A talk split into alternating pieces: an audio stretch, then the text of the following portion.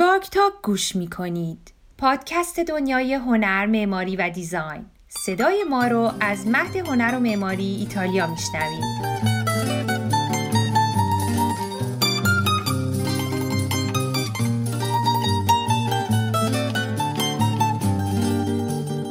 سلام، من پانتا هستم از میلان و من آزاده هستم از بولونیا. ما میزبانان شما در این پادکست هستیم.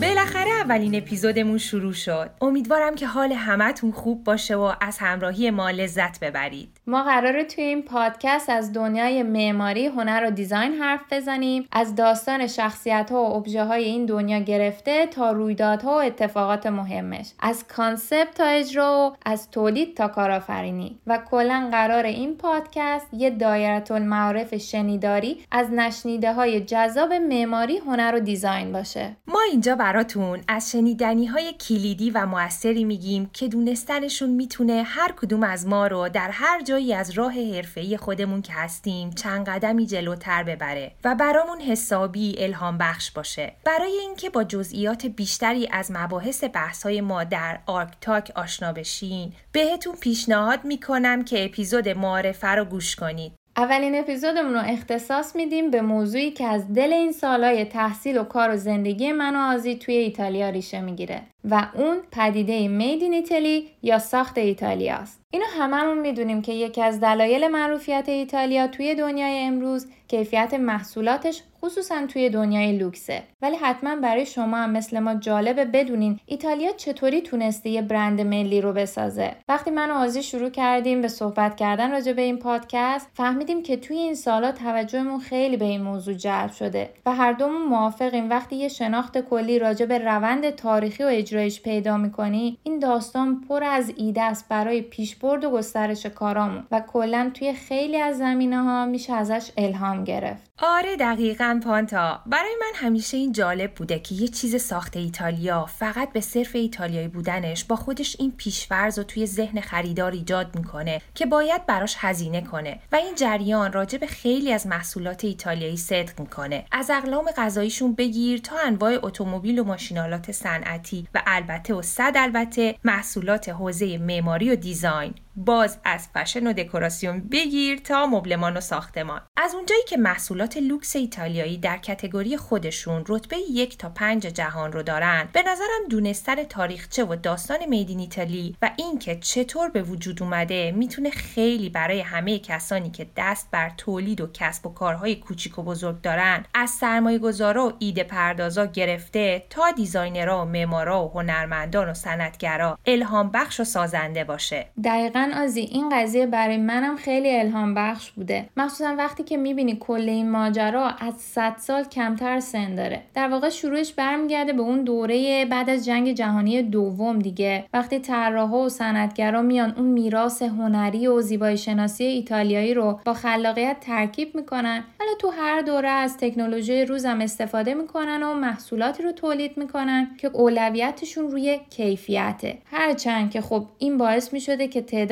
تولیداتشون به شدت تحت تاثیر قرار بگیره، ولی خب هیچ وقت کیفیتشون رو قربانی کمیت نمی‌کردن. همینطوره. پانتا، یه لحظه من اینجا یه چیزی اضافه کنم. اونم اینه که ایتالیایی‌ها از جمله اولین کسانی بودن که بین هنر و صنایع دستی و هنرمند و صنایع دستی کار تفاوت قائل شدن. صنایع دستی که خب همون میراث آفرینش ابژه‌ها به صورت دستیه که از طریق گذشتگان به ملت‌ها میرسه. ولی وقتی به صنایع دستی یه زاویه دید خلاقانه و نو اضافه میشه، چیزی که تا حالا کس دیگه انجامش نداده بوده، اون وقت اون یه تیکه دستساز تبدیل به یه شاهکار هنری میشه. دقیقا. چیزی که نه فقط از روی تکنیک و مهارت به صورت صنعتی دستی ساخته شده، بلکه با خلاقیت و نوآوری آمیخته شده. پس کلمات آرتیست و آرتیزان هر دوشون وزن خودشون و تعریف درست خودشونو توی فرهنگ ایتالیا دارن. در عین حالم ایتالیایی‌ها عملاً به دنیا ثابت کردن که یه آرتیزان میتونه آرتیست هم باشه، البته فقط در صورتی که کارش رو با خلاقیت توأم کنه.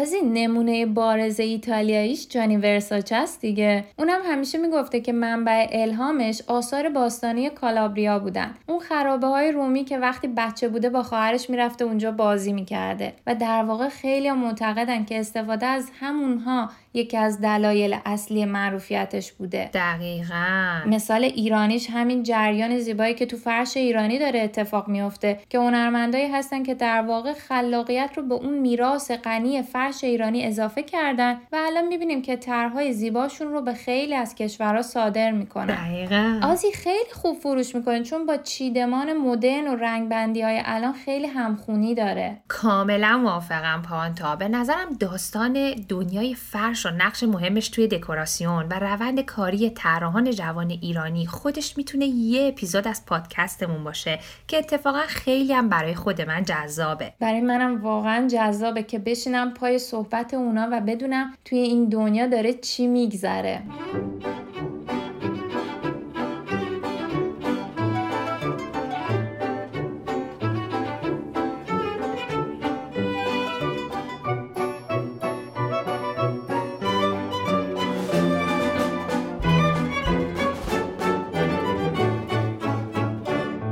جالب اینه که چیزی که باعث شده ما توی دنیا مید این ایتالی رو به عنوان یه لکچری برند یا یه برند لوکس بشناسیم، تمرکز خود ایتالیایی‌ها از همون دوران بعد از جنگ جهانی دوم روی بازارهای خارجی و صادراتشون بوده. جالبه که صادراتشون هم بعضی وقتا آنچنان صرفه اقتصادی براشون نداشته، مخصوصاً تو دوره بحران اقتصادی اوایل قرن بیست و یکم که از سال دو هزار و هشت به این ور شروع شد، ولی با این حال باعث نشد که جا بزنن و هیچ وقت هم حضور بین‌المللیشون رو کم رنگ نکردن و همیشه توی نمایشگاه‌ها و مارکت‌های بین‌المللی با حفظ و ارتقای کیفی خودشون باقی موندن. حالا باید دید که با این مشکل اقتصادی که در دوران کرونا پس از کرونا به وجود اومده چه خواهند کرد. اینو میبینیم، ولی میدونی که توی اون دوران بحران اقتصادی که تو ازش حرف زدی رشد اقتصادیشون کمتر از یک درصد بوده حتی، که خب این تنها مشکلی که باهاش دست و پنجه نرم کردن توی صادرات نبوده. یه مشکل دیگه ورود کشورهای آسیای دور و خصوصا چینی‌ها بودن که خیلی از طرح‌های ایتالیایی رو کپی می‌کردن، تو رنگ‌ها و اندازه‌های مختلف با قیمت خیلی خیلی کم به همه جا صادر می‌کردن. آخ آخ واقعا تصور کن، خب قطعا ایتالیایی‌ها با اون قیمتا که نمیتونستن رقابت کنن، پس میان چیکار میکنن؟ این خیلی جالبه، میان تمرکزشون رو رو جزئیات کار و رو کار دستی به شدت بالا میبرن. یعنی خیلی از این مبلای برندهای لوکسو که میبینی حتما یه قسمتی دارن که با دست دوخته شده یا با دست کار شده که اینو تو توضیحات خیلی با تاکید بهش اشاره میکنن، چون ما میدونیم که واقعیت اینه که بازار نمیتونه رو کار دستی با کیفیت قیمت بذاره، برای همین خود تولید کننده است که روش قیمت میذاره. و حالا جالبیش اینجاست که همه این سیاست‌ها کیو تو دنیا بزرگترین خریدار محصولات لوکس ایتالیایی کرده؟ چین. چین. چینیا واقعاً بزرگترین خریدار اجناس لوکس ایتالیایی هستن. خیلی جالبه نه؟ این در حدیه که امسال اواخر ماه ژانویه که کرونا هنوز خیلی محدود به چین بود و اینجور جهانی نشده بود بالاخره، ولی خب تردد چینی‌ها رو به شدت محدود کرده بود، برگزار کننده های میلان دیزاین ویک که بزرگترین نمایشگاه مبلمان ایتالیا و به اعتقاد خیلی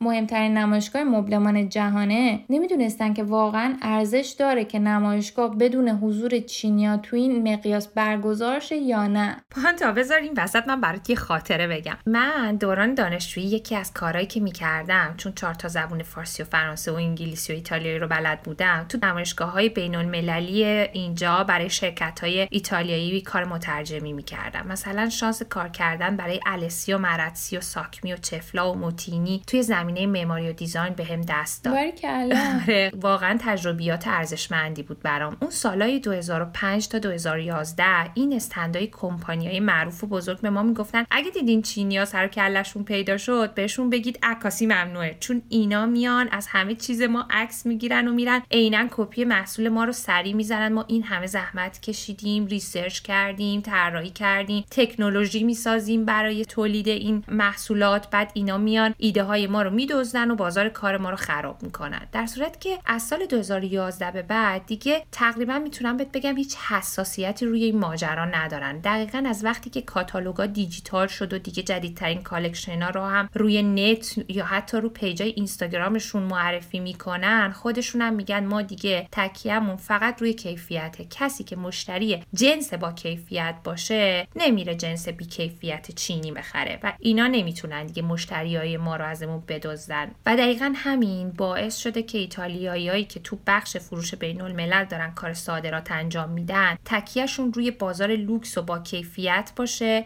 و میدونن که اینطوری رقبای کمتری دارن. دقیقاً راهشونو از اون تولید انبوه چینی‌ها که با کیفیت به شدت کمتریه جدا کردن. یعنی دو مارکت مختلف رو هدف قرار دادن.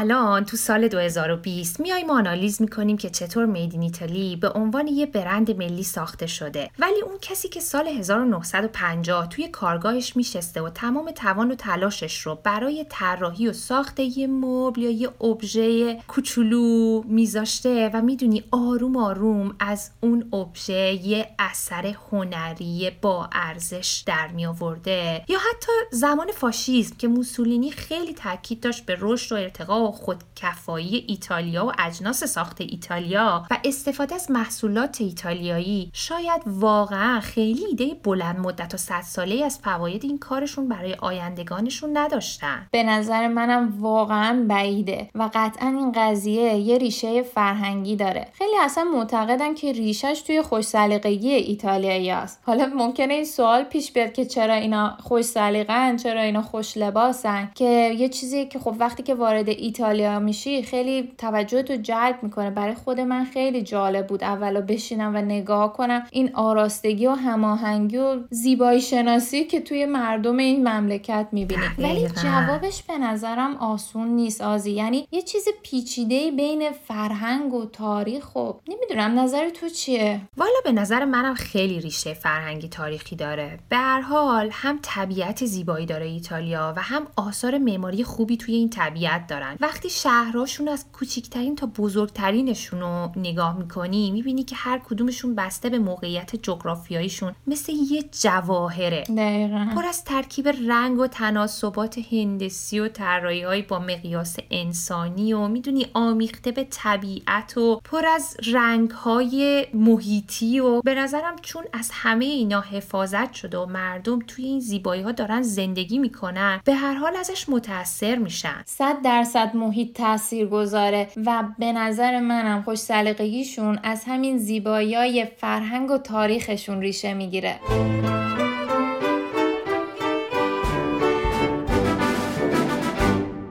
یه دلیل دیگه که مید این ایتالی ریشه تو فرهنگ این مملکت داره به نظرم همین آیین غذاهاشونه که خب از معروف‌تریناست توی دنیا. معمولا غذاهای ایتالیایی با سه چهار جور ماده اولیه درست میشن دیگه. میدونی زمان پختشون هم خیلی کوتاهه، یه سری تکنیک دارن، ولی راز خوشمزگیشون تو کیفیت همون سه چهار جور ماده اولیه است. مثلا همین پیتزای معروف ناپولی، یه خمیر پیتزاست، روش گوجه فرنگی، چند تا اسلایس پنیر موتزارلا و بازیلیکوه. یعنی مزه نهایی به این بستگی داره که اون گوجه چه عطر و طعمی داره، اون پنیر موتزارلای ناپولی چه پنیریه با چه کیفیته، و صد البته عطر بازیلیکوش. خمیر پیتزا هم مهمه که یه تکنیکی داره، ولی اصل توی اون مزه مواد اولیه است. از باید اعتراف کنم که اون اولا خیلی اینو متوجه نمی‌شدم. وقتی من با دوستای ایتالیایی بیرون میرفتم تفاوت بین پیتزای عالی و خوب رو متوجه نمی شدم. می رفتیم یه جایی که پیتزاش خوب بود، من گفتم این عالیه، گفتن نه این پیتزای خوبیه ولی عالی نیست. کم کم فهمیدم آها اون پنیر ناپولی خوش عطر رو نداره، یا مثلا اون کیفیت گوجه‌ای که باید رو نداره. الان بعد از چند سال دیگه اون ذائقه رو پیدا کردم و اون ذائقه هم در واقع تربیت شده. منم همینطور. من دفعه اول که پیتزا خوردم هیچ وقت یادم نمیاد گفتم وا این پیتزای ایتالیایی، ایتالیا ایتالیا مهد پیتزاست، ایتالیایی یا پیتزا رو اختراع کردن، ایتالیایی یا پیتزا رو به دنیا صادر کردن. اینه پیتزایی که تو ایتالیا خورده میشه، نون و پنیر و سبزی و گوجه. تو پیتزا با روکولام گرفتم، خورده بود تو ذوقم، برای اینکه هنوز ذائقه‌ام تربیت نشده بود و بلد نبودم که طعم‌ها رو آنالیز کنم، عطرها رو بشنوم. میدونی از یه فرهنگی میایم که غذاهامون پر از ادویه است، پر از طعمای مختلفه، طعمای مختلف رو با هم قاطی میکنیم. خیلی با آشپزی ایتالیایی که خیلی طعم‌ها آنالیز میشن و تک تک طعم‌ها باید حس بشن تو غذا. اینطوری نیست که یه طعمی به طعم دیگه برتری داشته باشه و بیاد اونو همپوشانی کنه. متفاوته. دقیقاً خیلی متفاوته و لازم هست که آدم ذائقه‌اش تربیت بشه که بتونه غذاهای اینوری رو اپریشییت کنه. اینجا دیدید که غذاهایی دارن که با زعفرونه، مثلا یکی از غذاهای معروف میلان ریزوتو کن زعفرانه، برنج با زعفرون. و خب از زعفرون استفاده میکنن، بعد ایرانی‌ها هم با زعفرون میشناسن. دقیقاً. بعد بهت میان میگن که نظرت راجع به این زعفرون چه؟ بعد تو میبینی خب بابا این اون عطر نداره، حالا زرد هست، زرد زعفرون نیست، هر زرد زعفرون نیست. دقیقاً دقیقاً همین شناختی که ما راجع به زعفرون داریم این برای ایتالیایی تو مواد خیلی ساده اولیه دیگه است، گوجه، پنیر، باسیلیکو.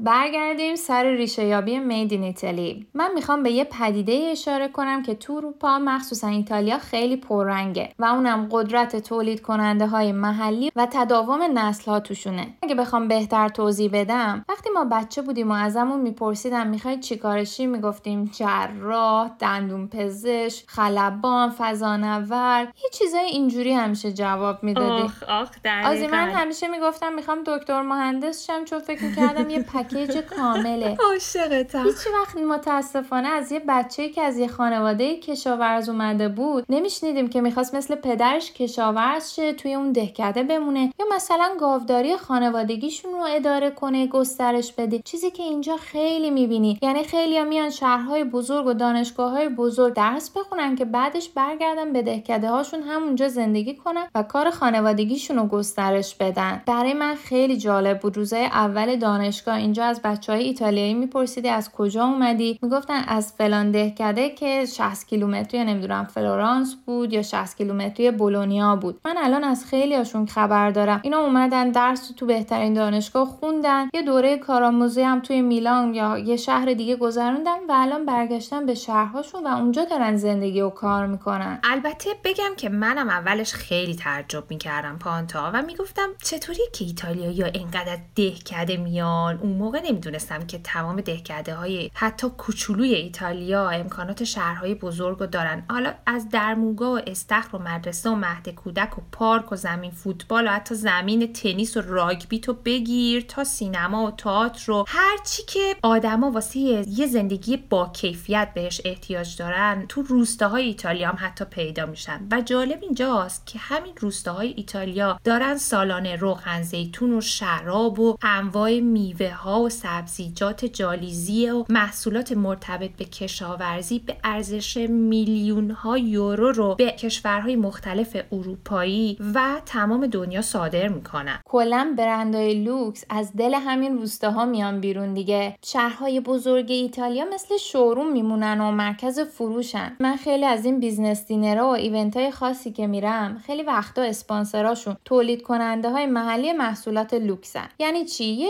روغن زیتون رو میان به شما ارائه میدن، تبلیغ میکنن که تو بسته‌بندی‌های خیلی خاصه، طعم و عطر بی‌نظیری داره و قیمتش چهار برابر یه روغن زیتون معمولیه. بعد که میری باهاشون صحبت میکنی میگن آره خانواده ما تو تپه‌های توسکانی مثلا پنج نسله که زیتون تولید میکنه و حالا ما با کیفیت ترین محصولاتمون رو توی یه لیمیتد لاین توی مارکت‌های خاص میفروشیم. مثلا بیسمنت و لاین تولید کارخونه‌های دوکاتی و فراری و لامبورگینی و مازراتی و پاگانی که همش هاشون در کاتگوری لوکس ترین برندهای ماشین دنیا هستن، توی دهکده‌های اطراف شهر ما بولونیاست. اتفاقا حالا فکرشو که میکنم بعد این صحبت‌هامون شاید جالب باشه که بگم همین کارخونه پاگانی که در یه دهکده خیلی کوچیک به اسم سانچزاره و سولپنه رو نزدیک شهر مودناست، که حالا خود شهر مودنا هم یه شهر کوچولو ولی صنعتی و دانشگاهی و مهمه نزدیک بولونیا، که نزدیک بولونیاست. همین پاگانی تمام این خصوصیاتی که برای مید این ایتالی تا الان تعریف کردیم و داره، از دستساز بودن و توجه زیاد به کیفیت و جزئیات و طراحی خاص و خلاقانه بگیر تا بهره‌گیری از آخرین تکنولوژی که خودشون برای تولید ماشیناشون اون تکنولوژی رو اختراع و تولید میکنن. چون وقتی که پای پیشرو بودن توی یه موضوع پیش میاد و تو تصمیم میگیری یه چیز خیلی خاص و با کیفیت ولی در عین حال جدید رو تولید کنی، معلومه که بیشتر اوقات برای تولید کردنش با این چالش روبرو میشی که قطعات یا امکانات تولید اون چیزی که دیزاینرها بهش فکر کردن هنوز وجود نداره. پس باید چی کار کرد؟ خودت تولید کنی. دقیقاً، باید اون دستگاه یا ابزار یا قطعه یا ماشین یا حتی کارخونه‌ای رو که برای تولید بهش احتیاج داری رو خودت بیای به وجودش بیاری. این دقیقاً کاریه که ایتالیایی‌ها انجام میدن، یعنی با استفاده از نیروهای متخصص توی هر زمینه دست به اختراع و تولید اون کمبودشون میزنن. فکر این که مثلا پاگانی در سال تا حالا بیشتر از بیست تا دونه ماشین تولید نکرده و اصولا خط تولید سالانه‌شون بین پنج تا شش تا ماشین هست، واقعا آدمو روانی میکنه. ببین میگی مگه میشه تصور همچین بیزنسی فقط از روی سفارش ماشین تولید کنن و قبل از تولید هم ماشین فروخته شده باشه رفته باشه. تمام ماشین از موتورش بگیر تا لوله اگزوزو، شیشه هاش و دنده و فرمون و بربرنگ و هر چی که تو فکرشو بکنی دست سازه. این دیگه ماشین نیست، یه اثر هنریه. قیمتاشون چطوریه؟ گرونترین ورژن ماشین سری در تاریخ صنعت ماشین سازی دنیا رو همین پاگانی تولید کرده که اسمش زوندا هست و توی سال دو هزار و هجده طراحی و تولید شد. فقط هم ازش سه تا دونه ساختن. و چرا سه تا دونه ساختن؟ چون میخواستن که بره توی کاتگوری ماشین‌های سری صنعت ماشین سازی دنیا و تو فکر کن که هر کدومش رو دونه بیست میلیون یورو فروختن. بیست میلیون. و اینطوری تبدیل به گرونترین ماشین سری دنیا شد. واقعا میشه با اطمینان گفت که همین خصوصیات فوکوس روی لیمیتد ادیشن یا همون تولید محدود و کیفیت بسیار بالا و توجه به جزئیات برگ برنده اصلی این کمپانی های مید این ایتالیه. به نظرم چیزیه که ما ایرانی‌ها باید خیلی بهش دقت کنیم و روش متمرکز بشیم. تمرکز روی کیفیت.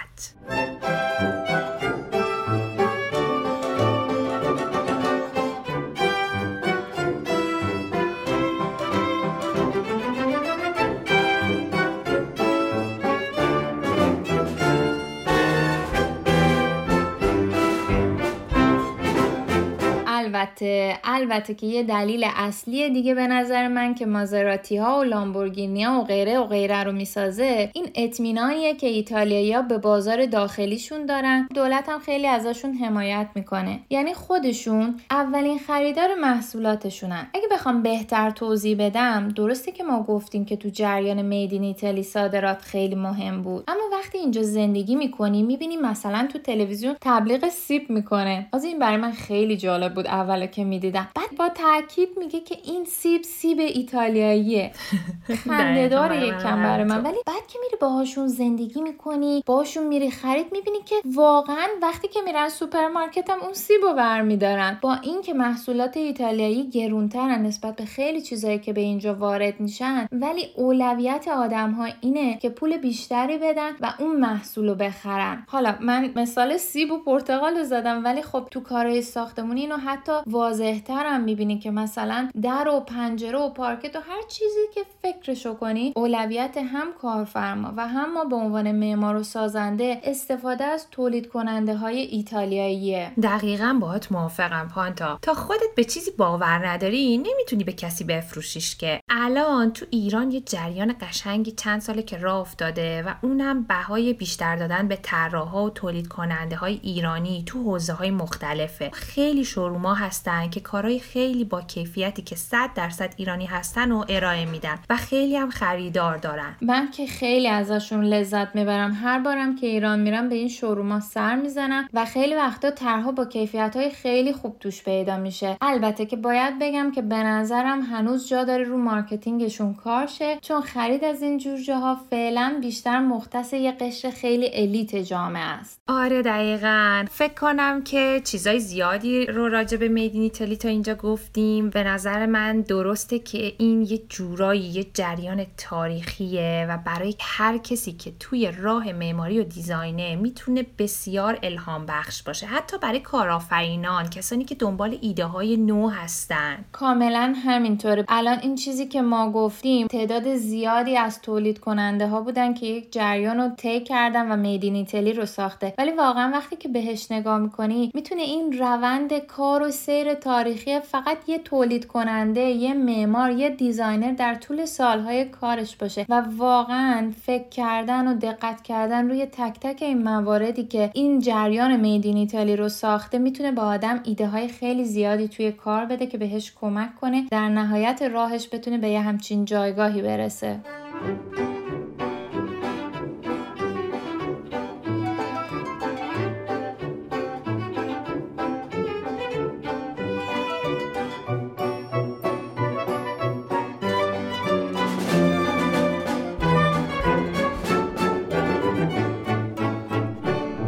ازتون ممنونیم که تا اینجا با ما همراه شدین. راستش ما با امید روزی هستیم که محصولات مختلف ایرانی هم مثل فرش ایرانی زبانزد دنیا بشن و جایگاه خاص خودشون رو به دست بیارن. البته که به نظرم این پروسه طولانی رسیدن به کیفیت و نام برتر لازمش تلاش تک تک ما هاست. باید هم اینجا بهتون مژده بدیم که در آینده توی این پادکست در مورد اینکه چطور میتونیم ایده هامون رو در زمینه هنر و مد و صنایع دستی و در حوزه معماری و دیزاین گسترش بدیم حرف خواهیم زد و اینکه توی این راه چجوری از نیروهای آگاه و متخصص استفاده مناسب کنیم و در نهایت چطوری با یه تیم بیلدینگ مجرب و کارآمد پروداکت نهایی ما میتونه با محصولات با کیفیت جهانی رقابت کنه رو آنالیز خواهیم کرد. امیدوارم که این اپیزود تونسته باشه چراغ کوچیکی رو توی ذهن‌های خلاق شما روشن کنه. حتما نظرات خودتون رو راجع به این اپیزود زیر پست ایتالیا ایتالیا تو صفحه اینستاگرام ما بنویسید. چون ما دوست داریم که ارتباطمون دو طرفه باشه و مشتاقیم که شما هم نظراتتون رو به ما بگین. از همینجا براتون آرزوی شادی و تندرستی و آرامش میکنیم و شما رو به خدای بزرگ میسپاریم. روزگارتون خوش. خداحافظ. خدا نگهدارتون.